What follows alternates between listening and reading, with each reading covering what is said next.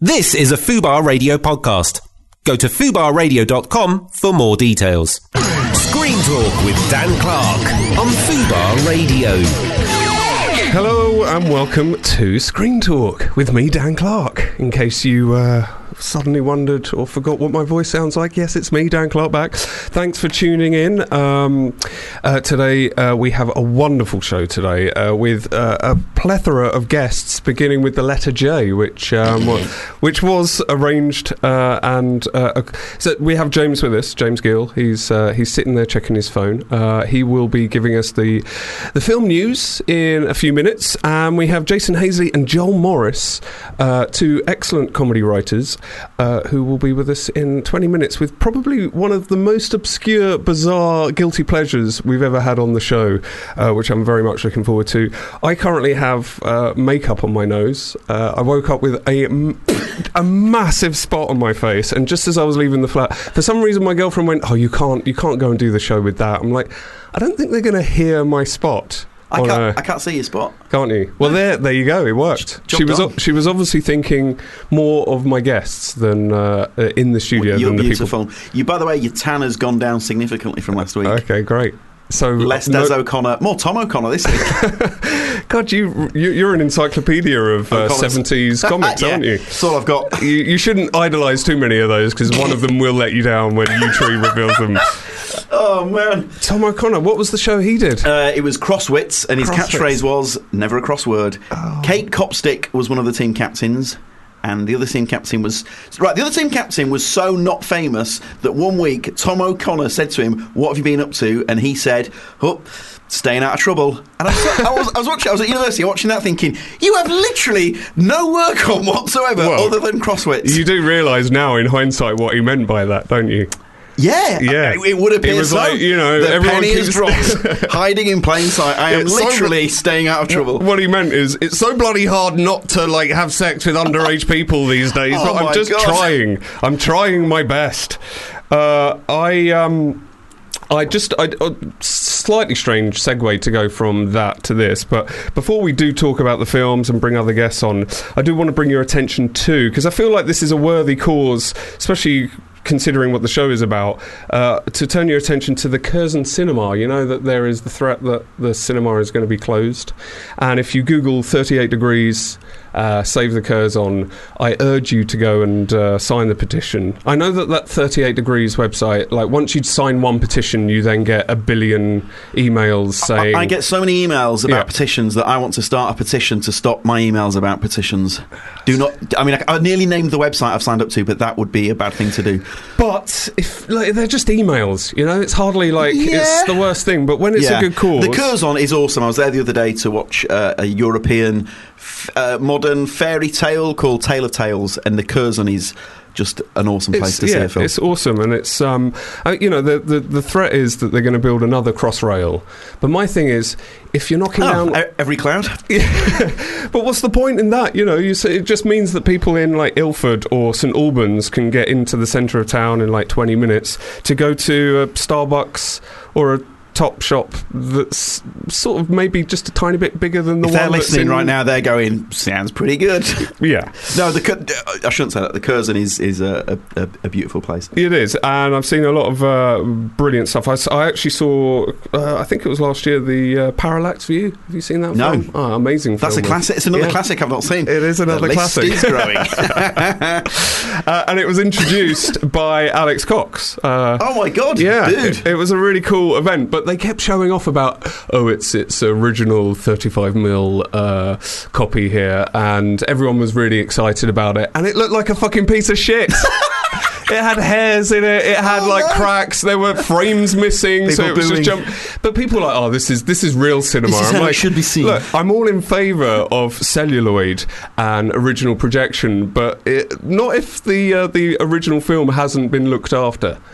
Um, so, uh, James, tell us a bit about what's been happening in the film world. Uh, you've actually seen a couple of films this week, right? A couple of newbies. Yes, and I think I can talk. Oh, yeah, I think I can talk about them both. So I saw Captain America: Civil War. Mm-hmm. Oh my god, it is amazing! it, honestly, it is so good. There is a there's an airport battle about three quarters of the way through, which has Team Cap versus Team Iron Man, and oh my god, you will be drooling into your popcorn. Well, as you know, I'm not like the biggest uh, comic book fan. it's sort of- joyous. The, the But I have read people saying that it's the best, the best Marvel movie. Yeah, some people have. I mean, some people say it's the best Marvel movie. The, the direct, the, the the men of the match are the directors, the Russo brothers, who broke through on Community, the awesome sitcom, and they've directed it. And how they juggle so many superstars and give them enough screen t- screen time.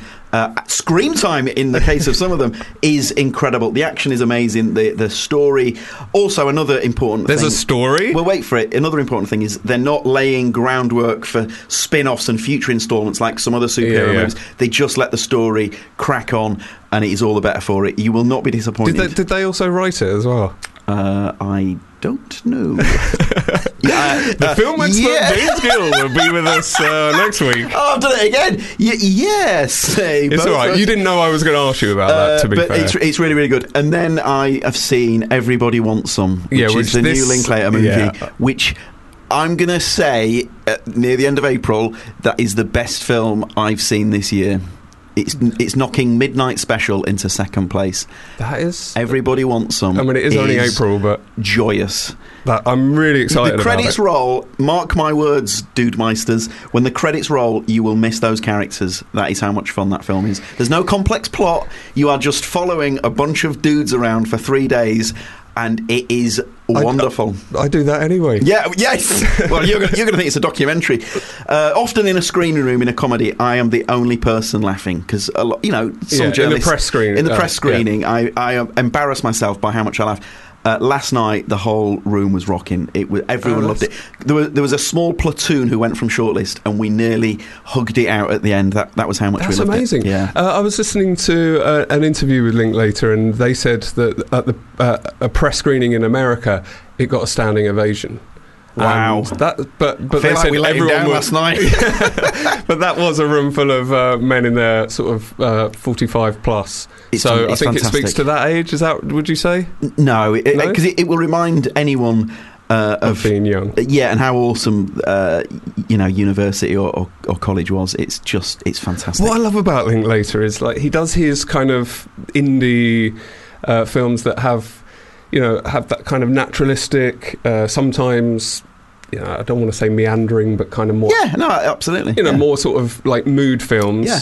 But then he can go and do something like School of Rock. School of Rock, which, which is, is, like the, awesome. is is the perfect sort of family comedy. Beautiful movie. I Really- nearly rolled a tear at the, the, the ending, A you know, as, as they come out on stage and, oh my God. Yeah, I love that bit. And that's, you know, Teacher's Pet. I love all, it's just, the soundtrack to that movie is, I mean, music's important to Linklater, but um, what, I mean, I mean, Boyhood, how that didn't win Best Picture. I was, uh, I think, only because I watched it so late after uh, We- after we- it had come we out. talked Boyhood No, we haven't haven't talked about So, Boyhood. so whenever, so my wife and I will go to the cinema a lot, and as the credits roll, I will turn to my wife, and she will give me like a marks out of ten using her fingers. So With usually, one hand. sh- usually she's like. So Yeah. fi- five fingers and a thumb, six Yeah. out of ten. Sometimes five out of ten. And then Boyhood, the credits rolled. I turned to her. There were tears streaming down her face, and she just defiantly, I'd love it if she was Two crying fives, 10 out and of she 10. gave it one. no, all ten, all ten. yeah, I, I, I guess the hype slightly ruined it for me. That was the that was the problem. That's the danger of seeing a film too late, isn't it? yeah, well, and, or you wait so long that you've sort of forgotten the hype. But I just kind of wish I'd known nothing about Yeah. it, so that when you started to go, holy shit, that's the same actor. Grow, growing Oh, up in the film, Yeah. that would that realization as you watch it would have been amazing, rather than knowing so much about the process of it before the film actually came out. Do you not think Ethan? Do you not wish Ethan Hawke was your dad in that movie? Uh, it's probably quite cocky of me to say this, but people often say, Say, that you're like Ethan Hawke. yeah, not like him, but you know, No, I don't know. Go on. that no, please. In the past, they've said I look a bit like him. But anyway, listen, what, I don't know why you and I often talk about uh, our lookalikes. Uh, any film news? Anything Yeah, exciting break out it, there? breaking news. Someone has told you that you like Ethan Hawke. That's film that's news. The, that's the biggest bombshell I've ever heard. Uh, yeah, the new I'm tra- a bit offended by that. Uh, well, just think about it. Uh, the new trailer for Magnificent Seven remake is out now. I know some people are anti remakes, and I love Steve McQueen as much, if not more than anyone. But I do think that Magnificent Seven is a movie that could use a remake because that original, I know it's a classic, but you could lop an hour out of that movie easily. Uh, so I, th- I, I am all for a remake with Ethan Hawke. Callback. There you go. Uh, Ethan Hawke, Denzel Washington, Chris Pratt. Bring it on. It was weird watching Chris Pratt in a movie where he clearly wasn't the lead. Suddenly, because he's obviously been the lead. So he must have filmed that a while ago, maybe. I, no, I- don't know if it's that, but it's it's just his his sudden emergence has just been that he is the lead in his movies, and his films have been absolute gigantic Mega hits. smashes. And then suddenly he's like playing, not in a like I don't mean that I know as what you in, mean. No, not you but mean. just like oh right, okay, yeah, he's. I wonder if they'll all try upstage Denzel like the original Mag 7 all Yeah. tried to upstage Yul Brynner. I don't think you're allowed to upstage Denzel. no one can upstage Denzel. No, I think Uh, it's not allowed. I think It's Chris actually- Pratt would be very cool with supporting Denzel. But in the original, there's a great documentary that goes with it. But McQueen was trying every trick in the book. So whenever Yul Brynner speaks, the rest of the Magnificent Seven are all doing things to try and get the attention. So McQueen, for no reason, takes off his cowboy hat, tests the wind, Mm-hmm. and then another scene loads loads the bullets in his gun, and then another scene. That apparently they, they built a little mound for Yul Brynner to stand on because he wasn't the tallest dude, as with most actors. And I think it's McQueen as the scene plays out kicks the mound away so that Yul Brynner gets progressively smaller and smaller. awesome. Oh, There the- you go. the Uh, final any of news- actors listening? Oh, sorry, go the on. final bit of news is uh, shortlist. I I can say this with my shortlist hat on. Shortlist, I've just broken the exclusive that uh, Robert Downey Jr. has revealed that Sherlock 3 will start rolling this year. Ah, Yes. Interesting. That was uh, going back to a, a friend of mine we were talking about last week. Drew Pearce was attached to write that at one point, but I don't think he is anymore. Go on. Well, that's it. It's not really an exclusive, is it? I'm still, I'm still pretty chuffed that Drew, Yeah. Drew Pearce is your mate. Um, uh, uh, funnily enough, there's a link there with the with our guests today as well. Um, so, a uh, bit of TV uh, talk. Have you watched the uh, People versus O.J. Simpson? No, I'm like the only person in Britain who's not watching it. Well, so. I, people would people have been saying to me, "Oh, it's really good. It's really good." I'd read some reviews. The reviews. episode is supposed to be outstanding, isn't it? So I watched the first episode, and I'm only saying this because because I wouldn't just say this about stuff. I'm saying it because my opinion changed. But to begin with, I watched the first episode. I thought this is this isn't just like I'm not into it. This is shit. This is like naff. It's overblown. They it's can, like can it's put not on the poster. Yeah. And then This uh, is shit. And I didn't watch Ethan it. Hawke's I didn't. I didn't. I didn't watch it for like I don't know. Uh, Another two weeks or something, and Yeah. then the more more rave reviews, more. So, oh, ah, like, what am I missing? What am I? I watch another episode. I'm like, I still don't get this. Like, what is the now? Episode six because I've, I've well, I'm not in now. I think I was in. A, that would be a weird to like. I still don't like this, but I'm going to watch the whole series. But uh, epi- episode three, I think. Hour six. Yeah. This is the one. I can feel it. Last ten minutes, I will like this fucker. Uh, I, uh, I've, I'm completely hooked, and I don't know what I can't work out. What is was the stylistic choice of the way it's shot and the way it's slightly performed? Is that a deliberate choice to replicate the kind of era, the the 90s? Because there's a bit of a sort of TV movie. From what I hear, it. that's deliberate. And also, someone in the office has said that someone associated with the case has come out and said that they've got it uh, eerily spot on. Really? Yeah. Because I was expecting them to say it was nothing like that, and someone has said, "Yeah, that's that is worryingly on the money how they Wow. how they've done it." that was exactly how we acted back Yeah, then. yeah, like crazy people. Yeah, it's it's it's been uh, an amazing turnaround. I think there's only ever been like maybe one or two shows where I've had that complete in the history of my life of watching things where You've I had that sort started of off turnaround. that complete turnaround. Because now I'm all I'm thinking about today is can't wait to get home tonight and watch those final two episodes. What were the other shows where you turned around? Uh, in recent years, weirdly, and I'm a bit ashamed to say this because it's it's become one of my favourite shows of all time, is Mad Men. I watched the first episode, and I, but the difference with that was I knew it was a well-made show. It was beautiful, it was brilliantly performed, well written, but I just found it boring, and I. Put, you know, I put it down, and then six months later, I was like, ah, because I'd bought the DVD, I thought oh, I'll give it another go. Three more episodes, and that was it. It In. became it definitely in my top three dramas of all time. Do you like Mad Men? Not never watched it.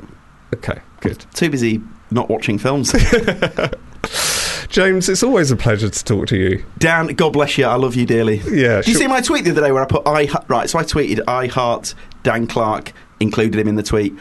no, not- I didn't. I didn't. Nothing, nothing from from Dan. Felt social media felt pretty lonely.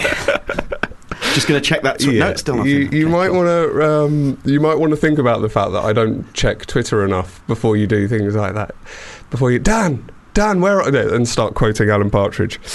Uh, James, will you come back again? I mean, Always this is this is this is developing into a. It's a double act. It's a double act. it. Yeah. I don't know what kind of uh, dynamic what, what we're following. Is it Laurel and Hardy? Is it uh, Little and Large? It's Cannon and Ball. Cannon and Ball. Yeah. There is a lot of 70s and 80s references today, and there's going to be even more with our next guests. Are you? How old are you? 23. Yeah, 30. It's bad when the producer fucking pisses herself. Uh, 37. 37. How old are you? 39. God, you look good for I'm 39. 40. Uh, oil of Ole. I 40. 40 this year. You've got smooth skin, my friend. Yeah. You're 39. Yeah. Can you believe that? Well done. Thank you. Well Thank played. you. I finally got a compliment from James after that awful Ethan. Ethan Hawke debacle. That's going to stay with me. James, uh, thanks very much. Take care, pal. Thank you. Uh, see you soon. Now I'm going to play before we bring on our uh, uh, our guests today, which I'm very excited about. I'm going to play a, my choice of music today, which is actually uh, a, a piece of music that I was discussing with Tess uh, from la- Tess Morris from last week. Um, this is an amazing piece of music from uh, Trading Places. It's the opening piece of music by Mozart. It's the Marriage of Figaro. I love this piece of music, not just because I love the music, but it also brings back so many fond memories of my childhood. Not suddenly I've given you the impression that I, as a child, was you know sitting around listening to Mozart. That is not the case. But uh, I rewatched Trading Places as a uh, as a child and a teenager so many times. Uh, this is uh, a beautiful piece of music. Oh, you familiar with that, guys? Well, Mozart. Yeah. The marriage of Mozart I love by that you- Figaro. I love that you went a little bit more Cockney there. What Mozart? Yeah. Yeah. I was trying to get in there. Hey, Dan. Hey, how you doing? Hey, Dan. Hey. And this, thanks for having us here. Ladies- I've never been to a secret underwater base before. I know this is amazing. Well, it's just you know I've got this weird paranoia that during a podcast the end of the world might happen. You know there may be a nuclear blast, and I just think as long as me and my guests are safe to continue podcasting It's in a only- post-apocalyptic world. It's the only reason we accepted the invitation is we knew we'd be safe. It is a weird invitation to get. Listen, guys, uh, just in case the world ends, do you want to come and do a podcast? Uh, we have with us, we're very lucky to have two annoyingly talented men uh, who I've actually known for some years. Uh, with us, we have Joel Morris. We- Hello. Hello, there you go. Just to distinguish, you actually sound a little bit similar, don't you? Do and we? A little bit. Shall I be Geordie for the Could you day? do a Yeah. Geordie? A female Geordie? Just do that. I'll uh, Sarah Millican from. Yeah. That's That's pretty sort like good. the Scots. That is pretty good. and uh, Jason Hazeley. Good evening. Good evening. Uh, who goes from Cockney to uh, posh uh, audiobook voice uh, in in a nanosecond. Amazingly. Uh, Jason, you know, when I was preparing this, because I did, I know that's hard to believe that I've actually prepared this, uh, but I realised I've known you. Next year, it will have been for twenty years. Wow. Isn't that? Wow. That is scary, isn't it? Now I feel about 400 years old. I know. 20 years, man. Yeah. Have you brought a cake? I have. Guess what? Um, so uh, yeah, we met in '97, I believe. That's how. That's Yeah, we did. Yeah, we did. You're there right. you go. Yes. So I um this is this show's just about like reminiscing about uh, the the nineties. This Yeah. is, seems to be what I've done. I remember the almost 90s. They were great. almost every uh, every show we've done a little bit of that. Now these guys, they are. Uh, I, I'm very very excited to have them on because they, after many many years writing for TV shows, they've written their own books. They have had a bona fide hit with their books, the series of books, Ladybird Books for Grown Ups. Is that the official title Yeah, of the Yeah. series of books? Because uh, on Amazon, it's the Ladybirds for Grown Up. Oh, Grown is it? ups. Yeah. Lady the one, the one I don't like is Ladybird books for adults because that sounds like Oh. a very specific Yeah. niche. I mean, that I bought that one. Yeah. Yeah. well, that was a question I was going to ask uh, later in the show, but just quickly, did when you did this book, for people that don't know about the book, this is the series of books they were released just before Christmas, Yeah. where you explain the book to, to the listeners if uh, for people that haven't No, come across them. We uh, we went to Ladybird. We were trying to think of. Uh, we do comedy books and we do comedy writing for TV, and we thought what would be a good comedy book to do that could sell and would be in our key that we like doing. We like doing pastiche. We uh, have done uh, the Framley Examiner, which is a pastiche newspaper, uh, and we did uh, Touch of Cloth with Charlie Brooker, which is a pastiche detective show. And We like working in sort of parody and pastiche. We did loads of sketches that are pastiches, and we thought we both love Ladybird books. Uh, we collect them and we had them since we were kids. We'd seen in a bookshop some reproduction Ladybird books for the 60s ones that Mhm. were in a box. And we thought, oh my God, they've got a factory somewhere that makes Ladybird books, but they don't make Ladybird books anymore. So we, we just sent an email to uh, Ladybird and said, could we write nonsense and put them in Ladybird. And can you put that in the front of your factory? And out the other end of the factory would come some stupid books, um, and that's what they are. They're basically they're the I love that you also told them how to print and reproduce. very in and, control uh, of the means of production. Yeah. But it's the, the idea was we because it's impossible to get the artwork anymore because there's it's there are those artists who painted like Ladybird and Eagle comic don't yeah. exist anymore. So we said, why don't we just use the original arc, artwork that you've got in an archive, which it turned out they did have in an archive. They were going to bin it, but they saved it. So we got to play with the original artwork, and we said we won't change them. We won't paint in iPods and beer cans. We will just use the original artwork from your childhood, and then we'll recaption it as if it's still going on now, as if the people who made Ladybird books when we were in the 60s, 70s, 80s were still making them, but they were making them for the same audience, but the audience were now in their 30s and 40s rather than Yeah. eight or nine, um, which is a neat, so a simple idea. But they, they just immediately said, yeah. It took five hours to say yes, and here's the keys to the archive.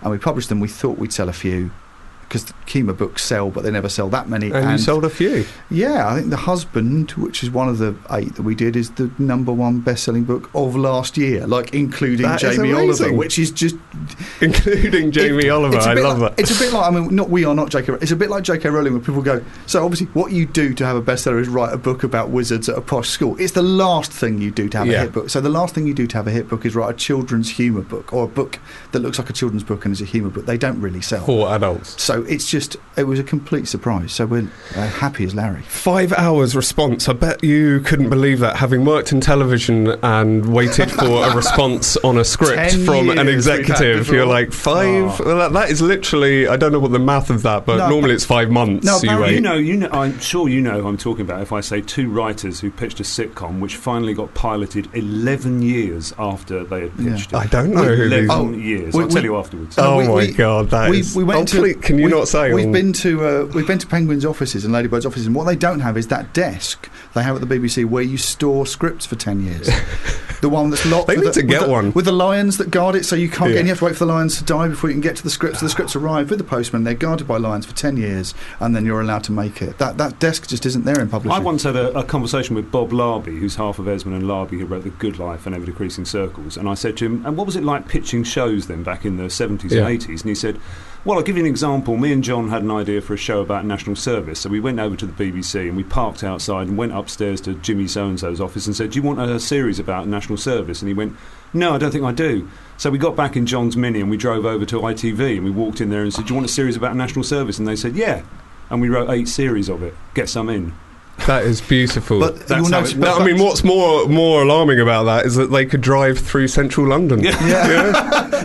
That is, I can't believe they could do that so quickly. Yeah. That uh, uh, s- I was having a conversation uh, yesterday with someone saying that you know it's so infuriating when you watch these documentaries about porridge or Python or where they go, you know, and then we took it to the head of comedy or the to the controller and they were like, "Oh, I'm not sure about this." Oh, go on. Yeah. And you're like, "What?" You had it's- you you were 50-50 and you still took a chance. If there's even a two percent doubt nowadays, people are like, "Oh, I just don't think we can do that." Well, I think it's, it's Willi- William Goldman said this about Hollywood. I mean, it's not unique to the BBC or to comedy or anything, but it's it, he said that if someone said that if Hollywood greenlit everything they they binned and binned everything they greenlit, it would make exactly the same amount of money because no one really knows. And it's always the things that are huge hits. People claim they knew they'd be huge hits. Yeah. But we were talking to a commissioner uh, a couple of weeks ago who said. They had the read for Big Top, was it the, the show that is now like on the byword for the worst sitcom they've ever made? Apparently, the read for that was the funniest read anyone had ever been. Everyone was totally confident with it. And I I remember talking to a friend who'd interviewed people who made the Bond movies, and they said every time the rushes came down with Timothy Dalton, they all went, "We finally got it. we have got the Bond we should have had first off. This is going to be the best, most successful, most popular Bond movie ever." And they came out and said, and people didn't like him. You never know in production. You never know. I so liked you can't blame. I, I'm a huge Dalton Yeah, fan. I He's love Dalton. he's sort of increased in reputation because he's doing the same performance as Daniel Craig's giving, so it's come yeah. back into fashion. A bit, a little bit more thespy Yeah. than I uh, Daniel love- Craig. I love, uh, I love his fruitiness. He's still. I, I like that he's on film, but he's still uh, sort of projecting for the back row.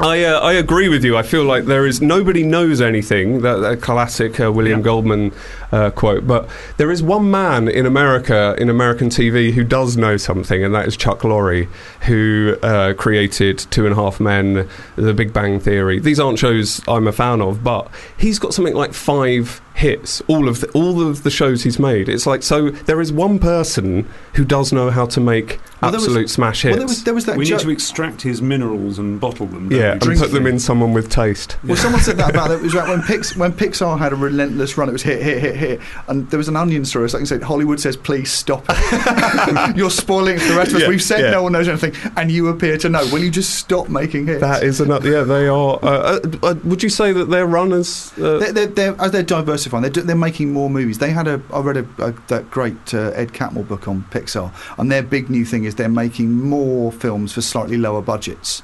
So people are saying, oh, some of these are failing. They're not costing as much to Right. make, so they're taking more risks. So because of that, a few of them aren't going to succeed, which I think is probably good for the studio. They're yeah, gonna, I thought uh, you were going to say they're making more films for slightly lower success. lower lower quality for lower quality. Yeah, yeah. Lasseter went and he actually moved. There was a bar Yeah, and he yeah. actually lowered it. Uh, yeah, he went in and did that David Schwimmer thing where he just Lower. said lower. Lower. Um, so uh, going back to the books, like, I, I'm quite fascinated that you that that's how it came about because I because you have a relationship with Penguin already. They've they've published your books before, right? I think that's why they, they answered the email. I mean, we, Yeah. we, we did Framley Examiner. We did for them in two thousand and one, two thousand and two. Oh my god! so basically, that yeah. So, so we had a long term, and obviously we bring them ideas all the time, and some of them go and some of them don't. And we've written, we've ghost written books for them and things. They know that we're a safe pair of hands. Yeah, but I didn't. I I thought that you, being that you know your stuff, you know your beans, that you work with these people, that you would have had the idea sort of in house rather No. than be in a shop and go, oh look, they still make these. Yeah, uh, Um, like all good ideas, it just it turned up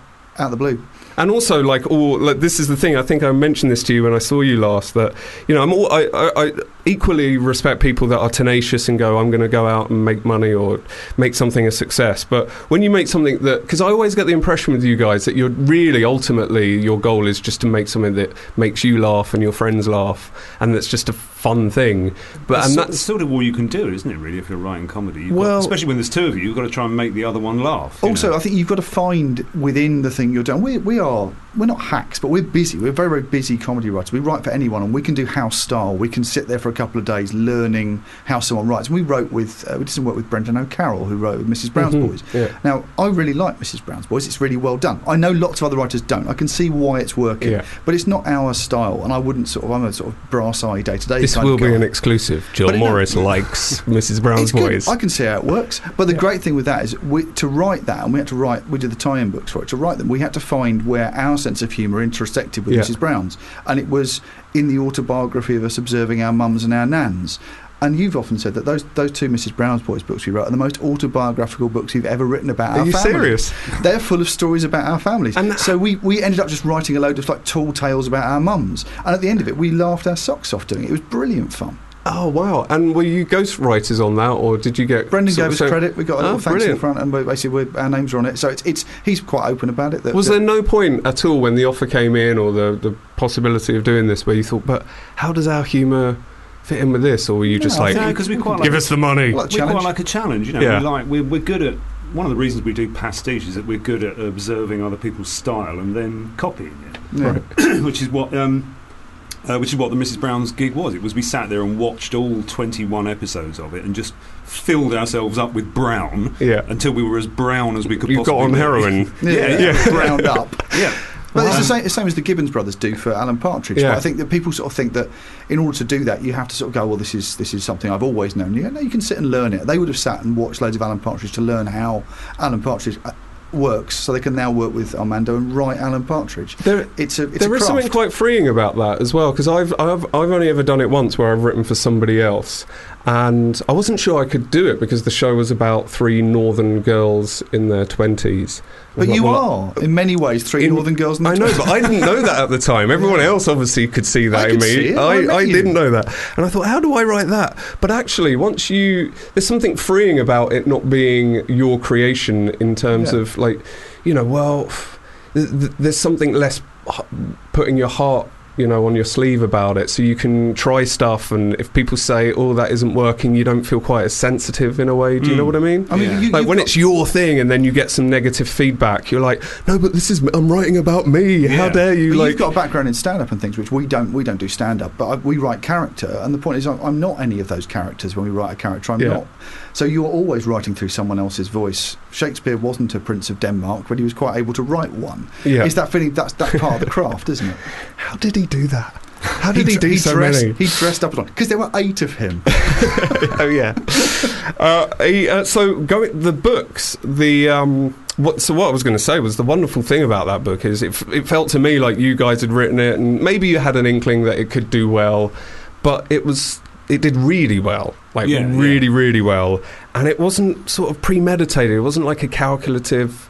Sort of uh, cynical attempt at just making. You wrote something that you just thought would be really funny, and then it became a hit. And to me, that's the most joyous thing when people just very- do what they do well, and then it becomes successful. It was very word of mouth. We got a lovely thing. People started saying, "Well, I can see why they'd be a big success. What with Penguin's big marketing might." When we had to go in and persuade Waterstones to stock them, they didn't want them originally. serious? Yeah, yeah, As in, It was a real fight. We weren't in supermarkets. The, the usual way we've done books before, you sell them through supermarkets. I think we were in supermarkets about two or three weeks before Christmas because they'd all gone. Oh, it's a bit of a risk this retro thing.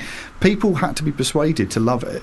So Yeah. there was no sense that anyone at Penguin had gone, well, we'll just march in there and put these pile these up on tables. Very often, in, in, the humour tables are really busy at Christmas, and to ask to, to reserve a space to put eight books out, it's Yeah. quite a big gap. We- Although I someone, would thought- someone was asking me the other day about the publicity and saying, "Well, you must have done loads of publicity." And we, I think we did one, two interviews, something like that. We did one We- interview we on just- loose ends, and it was cancelled because of the Paris attacks. And was it, you were everywhere? Went, no, we weren't. We were cancelled. Good Morning Terrorists. Britain rang us and said, "Would you? Co- we're going to do a piece on the books. Could you come down to the studios tomorrow morning?" We said, "Yeah, no problem." Um, then at five in the afternoon, they rang us and said, "It's all right. We don't need you. We, filmed, we filmed some kids reading the We books to their parents. We don't need you." Yeah, it was- it was the Fine, easy- we're not the But you story. d- but it was now- the easiest publicity. It was the easiest camp- publicity campaign since Gorillas. We just didn't have to be there. Oh, that's amazing. so did you? Um, did you? But you've done loads of retrospectively, haven't you? Since it's been a success, no? No, did a I keep seeing pictures of you guys. No, you know, it's, it's, it's, opening it's been very quiet. superstores, No, it's been very quiet. But has- have we been opening superstores? cutting ribbons. Uh, people, people are pretending to be us because no one knows what we look like. oh, That's- that's good. uh, was there any? Um, any boundaries? Did they set any boundaries about what you can and can't? Bec- were they protective of, over their brand? Did they say no, you they, can't? They, we really thought they would be. In fact, they weren't. We were. Yeah. we Really? decided, yeah, we would impose because we had a. We, we the first one we tried was the hipster, which was just a nice. Uh, a, you can write anything about hipsters because they're deeply silly and loads of fun. yeah. Um, but as and we thought we just need to get the sort of house style right, get the voice right, make it sound like a Ladybird book. Um, and while we were trying some things out, we were we were trying to find an example of something which was needlessly expensive. And I thought, and we found a picture of some cupcakes. So we put the we, we, we write them to the page, right? So Mhm. we're designing them as we write them. We put the cupcakes up there, and we wrote on the left hand page, "Well, these cupcakes can fuck off." Um, but and we looked at it and thought it's very funny, but it's just not Ladybird. Really? It's- it's We've got also- to pull. We have to pull all that out. We- We, have got to write it. Yeah, it's got yeah. to sound like a kids' book for the pastiche to be authentic. We've Uh-huh. got we are Ladybird authors. He's got the Ladybird logo on the front. The idea is they also they they they can be mistaken for kids' books. So you the idea was that kids might pick them up. So we couldn't write in the we write So for you couldn't swear and you couldn't. We write for Viz, but we couldn't do it in the Viz tone, even though it's slightly a Vizzy idea about observation Yeah. and being a bit frank about stuff. But the other things, there have been Ladybird pastiches for since Ladybird came out. With the earliest one we found dates back to the early sixties. 1959. 1959. So basically, people have been doing it, and the usual joke, which you see on the internet when it's done, is that people put a ladybird image up and they do a caption like "Your fucking car's fucked." We went, okay, so that's been done. The basic juxtaposition Yeah. gag, which obviously as comedy writers, you know, you go, okay, it's it's Zippy and Zippy's on drugs, Yeah, yeah. and you go, okay, I've done that. So we said, what happens if we don't do that? If we don't do things that aren't suitable for children, what if we use a voice that is completely suitable for children to explain mortgage anxiety or something? And it seemed to me there was a funnier sweet spot there, and one that hadn't really been mined. You, you couldn't get that for free by clicking onto a link on the internet. Do you, might think that's book? part of its success? Do you think so. maybe? My mum likes it because it's not rude. yeah. And, And- do you think kids are really into it as well? I don't think I kids know showed what it, it to my, showed it to my my ten year old daughter had a look at the uh, Ladybird book of the midlife crisis, and she said. Daddy, I don't really understand this. And I said, "Good, that's correct. You've got a while before you yeah. understand God, this." can you imagine if she did? Yeah, Daddy, this really speaks to me. You've got the soul of a 43 year old. You better have Richard Hammond's soul. He died in that crash and it passed it to my child. Well, in between the books that you did in the early noughties, is Yeah, that the back in the day. Let's- back let's in the call day, millennial books. noughties, and the uh, in fact, actually, do I remember rightly? You one of you told me this that when you were either teens, because you guys have known each other since school, right? Yeah, yeah. Yeah, sixth like what age? We met. We met in 17? sixth form. Yeah, 17, right? So back in like the early 50s, Yeah. you, uh, no, you, so you guys knew each other when you were teenagers. Do you, did you tell me a story that you entered a competition or you submitted a sketch to Russ Abbott? Yeah, we got um, we Russ profe- Abbott paid wasn't us a competition. It was a professional Okay, writing. gig. okay, sorry, sorry. Russ Abbott paid us fifteen quid for a quickie. Oh my god. That's a dirty thing to say. Isn't It? Yeah. How do you like that? I love that. You're Yeah. in Mrs. Brown's boys territory It wasn't just And- Russ. It was Russ and Bella. Bella Oh. Emberg, the full set. Did they put a super injunction on this? No, Uh, the threesome. It wasn't even. None of it was our words either, was it? Because it was the three witches from Macbeth round the cauldron, and one of them says, "When shall we three meet again?" Another one goes, "Don't know where, don't know when." But I know. So We hadn't written any of the words. Not even our words, we are just, they? We just cut them up from something, like we did with the Ladybird books. We Yeah. cut them up and stuck them together. But we got paid for that, and that was. And then we got, we did a lot of work for bits of work for Russ. Um, we did some books for him actually. Um, when How still old were you school. then? Uh, would have been about 19, 19, 18, 19. Wow. And then, because I was thinking, did you go right? Uh, we could im- obviously you were interested in comedy, writing, um, and you could have embarked on a career there, there and then. You know, you you were so young that Mm. by the time you were 25, you would have been, you know, writing, doing what you're doing now. But did you guys go, look, we can be TV comedy writers at any age, but we can't be pop stars and at any age, let's go and do this music thing. Because what some people may or may not know is that you both were in successful bands. no, we were both in bands. That's very a very modest of you. We were, qualifying both, we were both successfully If- if in you're- bands. if if your uh, if your yardstick is Coldplay, then yes, you were in bands, but you released saying about my albums. Yeah, yeah. You know, and this Yeah, is gigs and things. True. This was pre social media, internet. Yeah. Uh, so e- releasing albums and having fans is uh, something that uh, people used to do. is something people used to do without just you know creating a following online or something. But was that a conscious decision? Did you both go, you know, maybe we should? It definitely wasn't unconscious. I No. didn't accidentally do it. I don't know why we we sort of stopped. Did we Did- kind of we? I think we couldn't get stuff away, could we? We Yeah. tried writing for I think Weekending or something, one of Mhm. the Radio Four open door shows, and we just weren't getting anything away. And I think we were running out of money, so we both went off and did other things. You went and Got worked in a bookshop, Got and I jobs was. and things. I was working for a sheet music publisher, and that, that's how we sort of drifted into music from that position of not having bands on the side, Anything and then, else to do. and then after about ten years uh, of that, nearly. So nearly a w- decade of actually, that, what you're got- what you're saying back. is you were like, oh, we can't we can't get any work as a TV writer. I, what should we do for a day job? What's the easiest Let's thing be to in do? a band. yeah. Well, actually, I, I think it was oddly we, we, we kept we kept the day jobs for a bit, and then went off and did something else we wanted to do that seemed to fit with a day job. And then at the end of it, as the as the music industry was starting to fragment around the 2000s and sort of Napster and things were happening, and suddenly the record deals started falling out, record industry started panicking, and we went, well, what do we do next? And we went back to comedy writing because we'd stayed friends and, and things. But I think there suddenly there was a the well, the internet that destroyed. Oddly, I only just thought about this. The internet that destroyed the music industry created great new openings for comedy in the sense of you could put a website up like Yeah, we yeah. did for the Framley Examiner, which was inspired by me talking to Charlie Brooker. And I said, How the hell did you get TV Go Home away? And he went, It cost 25 quid. Buy a domain name, put it up there, make it funnier than everything else, Mhm. and people will forward it round. You don't have to publish a magazine or get a job in private eye or anything. But this was this was before you could just log on to a website and get a template for a Yeah, website. so you had to learn how to do yeah, you had to do all the codings and but, but yeah, it was it was a little bit of a crash course in sort of how to do it, but it wasn't as hard as I don't know going and touring as a stand-up or something. It was it was quite an easy way to get a big audience very very quickly. And we when we did the Framley Examiner, we put that up spoof local newspaper. We put it up, and within so within a day, we'd had it emailed back to us by friends saying, "Have you seen this?" 'Cause we put it up anonymously without our names on. We went, "Oh, Mhm. that's ours." And then within two weeks, we had a book deal off it. So it was the sense of you could hit two a weeks. You could hit a big stage very quickly. I've really got to get into the book uh, business here because they're lovely. You they love really them. get back to you quickly, Yeah. don't they? They actually reply to emails. We didn't even email them. They, did, they just they just sent an email saying we think this You is really funny." You didn't even email them. No, we didn't. No. They, they found it and said they have people who scout. Back then, it was an exciting thing. I think because Charlie had just been a big hit, there was Yeah. the possibility that you would find new comedy on the internet. So I think we back then it was the Onion, Charlie, and us. And Yeah. the competition wasn't very hot. And we also said most of the comedy back then was people forwarding you a picture of a cat with the word shit on it. And we said if we can aim slightly higher than that, Yeah. then it will be a real revelation for people. It was a good time. Uh, do you? Uh, so you, you? How did you meet Charlie back then to get that piece of advice? Uh, I used to work. Uh, I was at college with a guy called David McCandless, who's a, who's now an information graphics guy who does the Guardian's big infographics. Wrote Information is beautiful. He's a, a, a smashing mind and a nice guy.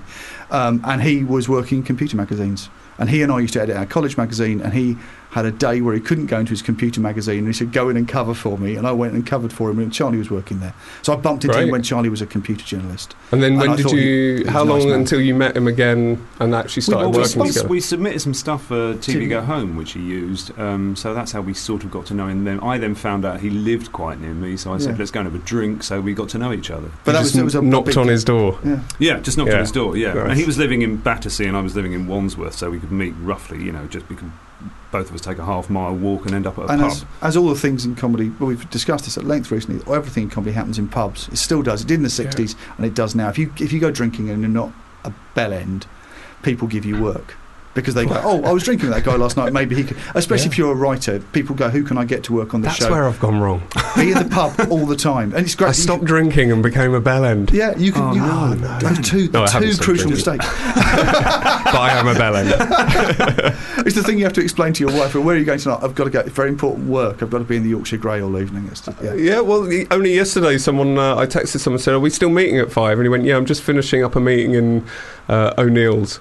And I was like, "That is that is." I think maybe it's a very media thing as well, but I thought, wow, that still happens even pre 6 p.m. Yeah. I, I thought drinking Yeah. during the day was.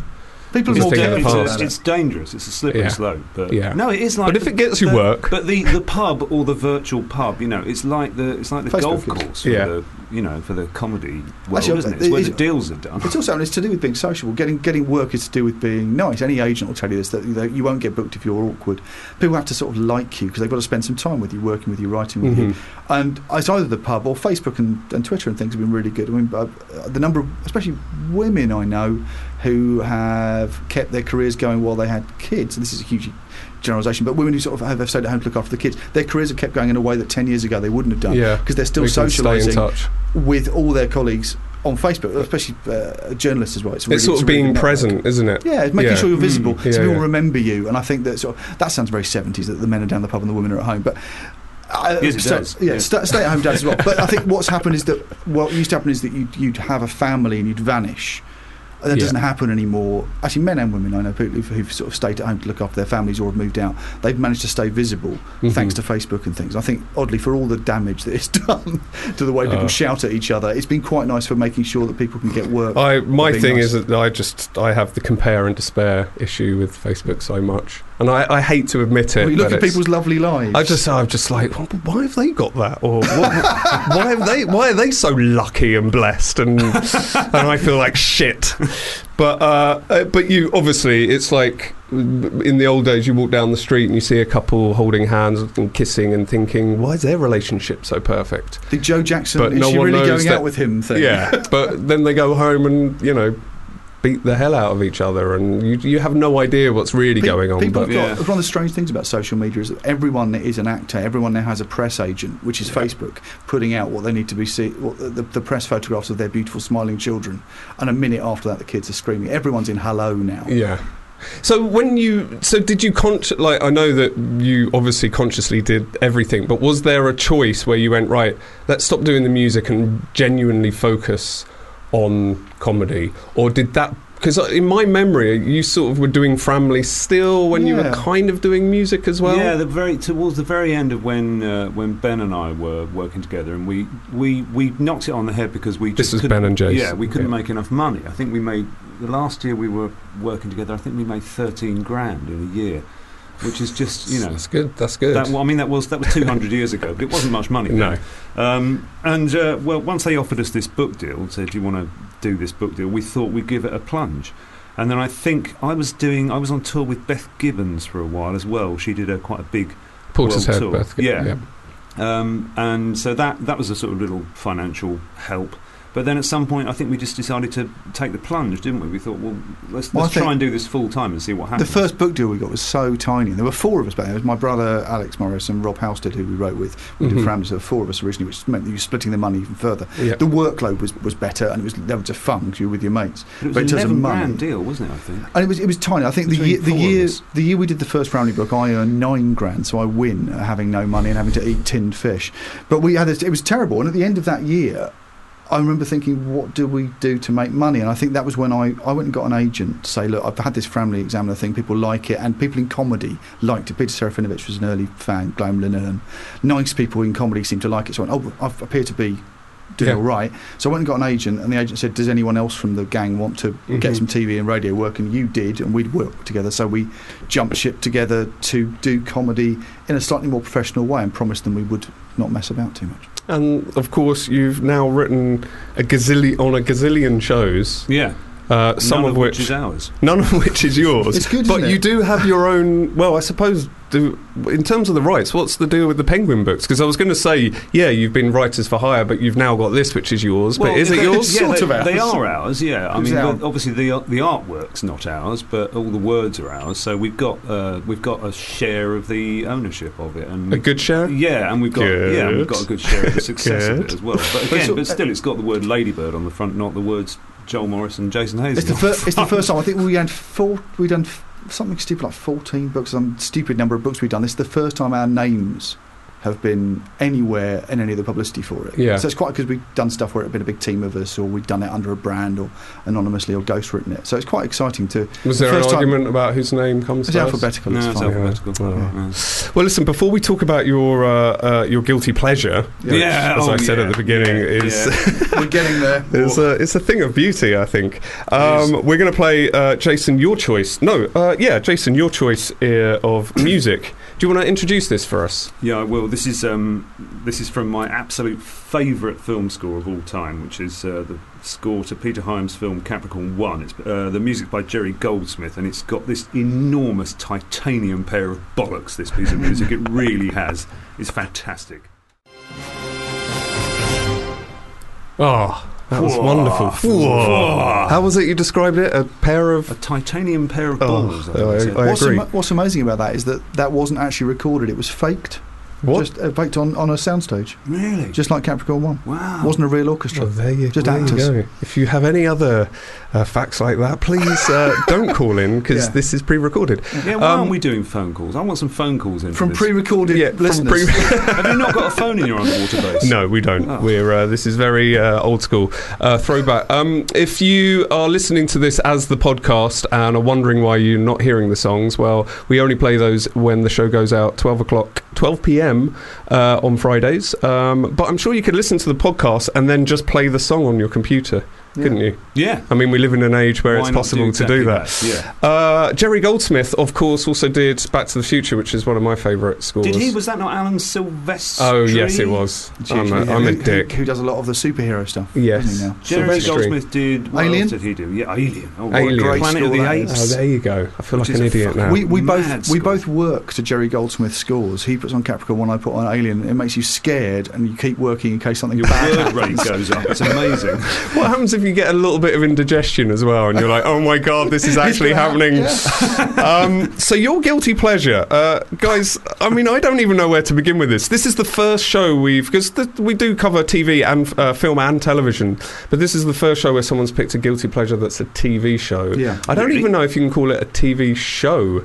I mean, It- it's, it's- a TV I would- experience. I would, uh, say it's my favourite box set.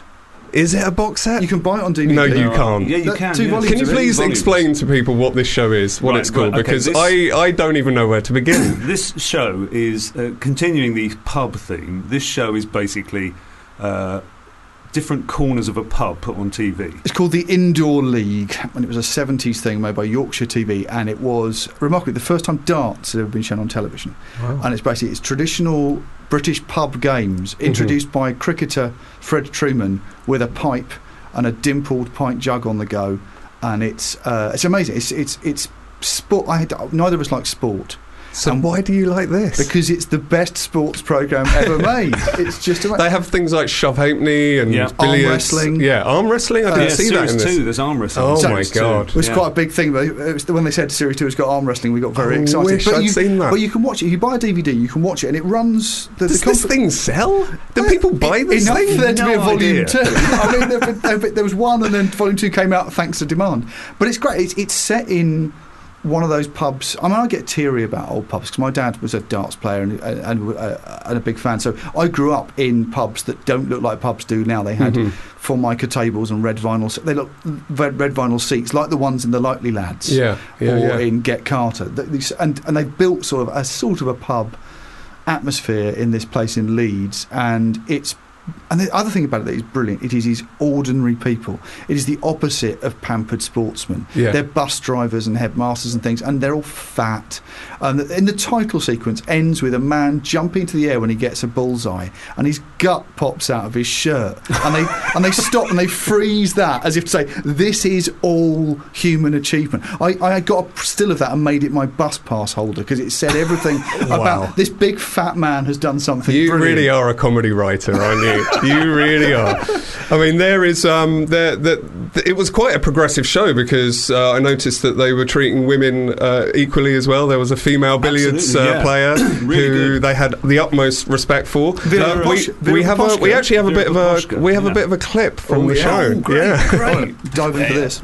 Now the question is, who's going to take on the Welsh Wizard in the final? One thing sure, Valiant there is getting a right clobbering in her final, but it's not putting her off her bashing and walloping style. She's still toting that cue like a cutlass. That I mean, if, if you Yeah. if people listen to this and now don't want to buy that box set, I don't know. Well, it's, it's made it's made by it was the brainchild of Sid Waddell, you know, the darts commentator who Yeah, yeah. famously had these incredible sort of poetic. He's a classical scholar. He used to write these very very florid pieces for or uh, improvise these incredibly florid allusions to Alexander the Great when he was talking about Eric Bristow. So it's got this great thing. He's a very very clever man who Yeah. loved ordinary people's games. It was his brainchild, and apparently a friend of ours who is another writer who's a big fan of pub sports said this he hates the indoor league because it popularised darts and it meant that darts was the one that went on to be the still on television Yeah. and all the other sports got pushed aside so when you went into a pub there was only a darts board there wasn't a skittle alley and a and a and a, and a shove halfpenny it was down to the indoor league that there were that, that a lot of those pub games got pushed out in favour of just having a dartboard Yeah. because it, it took off so big I always wanted to write a sketch where you you put slice together a f- you know found footage, as it were, existing footage of uh, of like uh, a Shakespeare play on stage. And then when you cut to the audience watching it, it's the audience from a darts uh, match. go on, love, go on.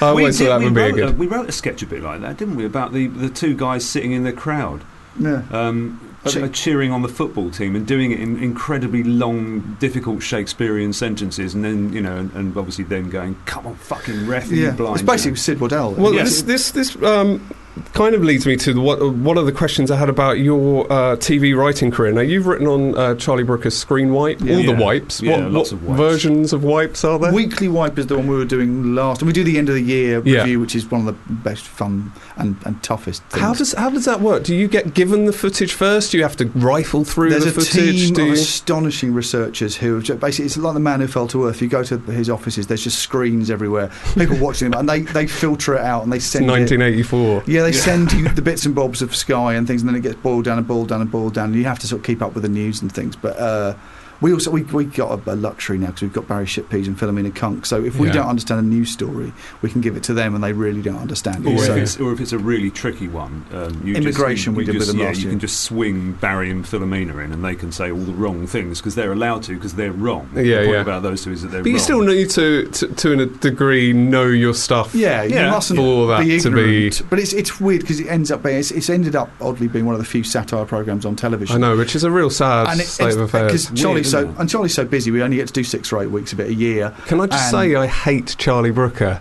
because not only is he so talented, but he makes me feel like the laziest motherfucker in the world. Like, how does he generate so much content? I don't know. He does work very, Yeah. very bloody hard. But Um, it's not. Surely it's not just. Be, he's on a different. He, he operates on a different plane, doesn't he? Because he does comedy, he does uh, you know drama with the should dark. we, the- should we the black- lie? Should we, say we just write it? We write it all. Do you write him. it all Yeah, for yeah, him? He doesn't do anything. It is amazing. No, he's incre- he's all over it, and he, basically he's one of those people who uh, is, uh, House of Tomorrow, which is the company that spun off from Zeppotron and just runs Charlie's things.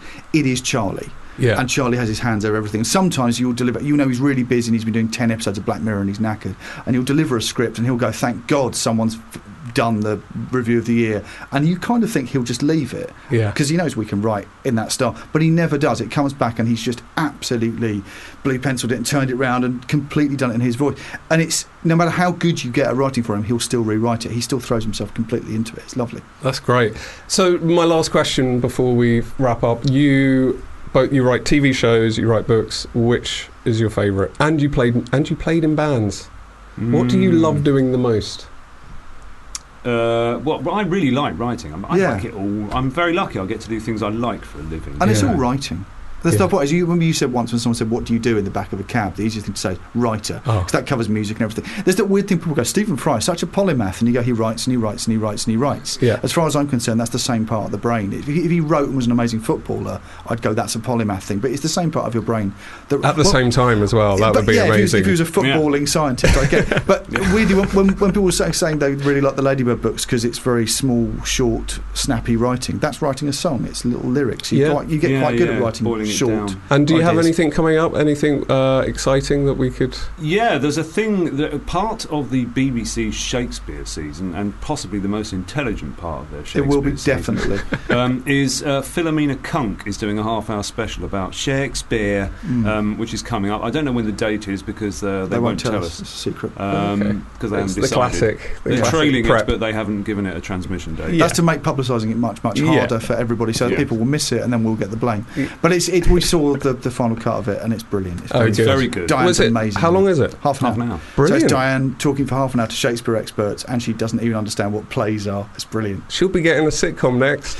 Mm. Mm. We hope so. We've all thought about it. Um, great. Well, guys, I could I could have actually talked to you at length uh, on lots of various different things, but uh, we're sadly trapped, we trapped have. in this underwater base. We can always continue. The well, that's true. When Did the, the bomb close. go off? Has it gone off yet? Uh, so, uh, just to uh, end on uh, on a, another amazing choice of uh, music. I, this when I played this because I didn't know this based on the title of the the uh, track.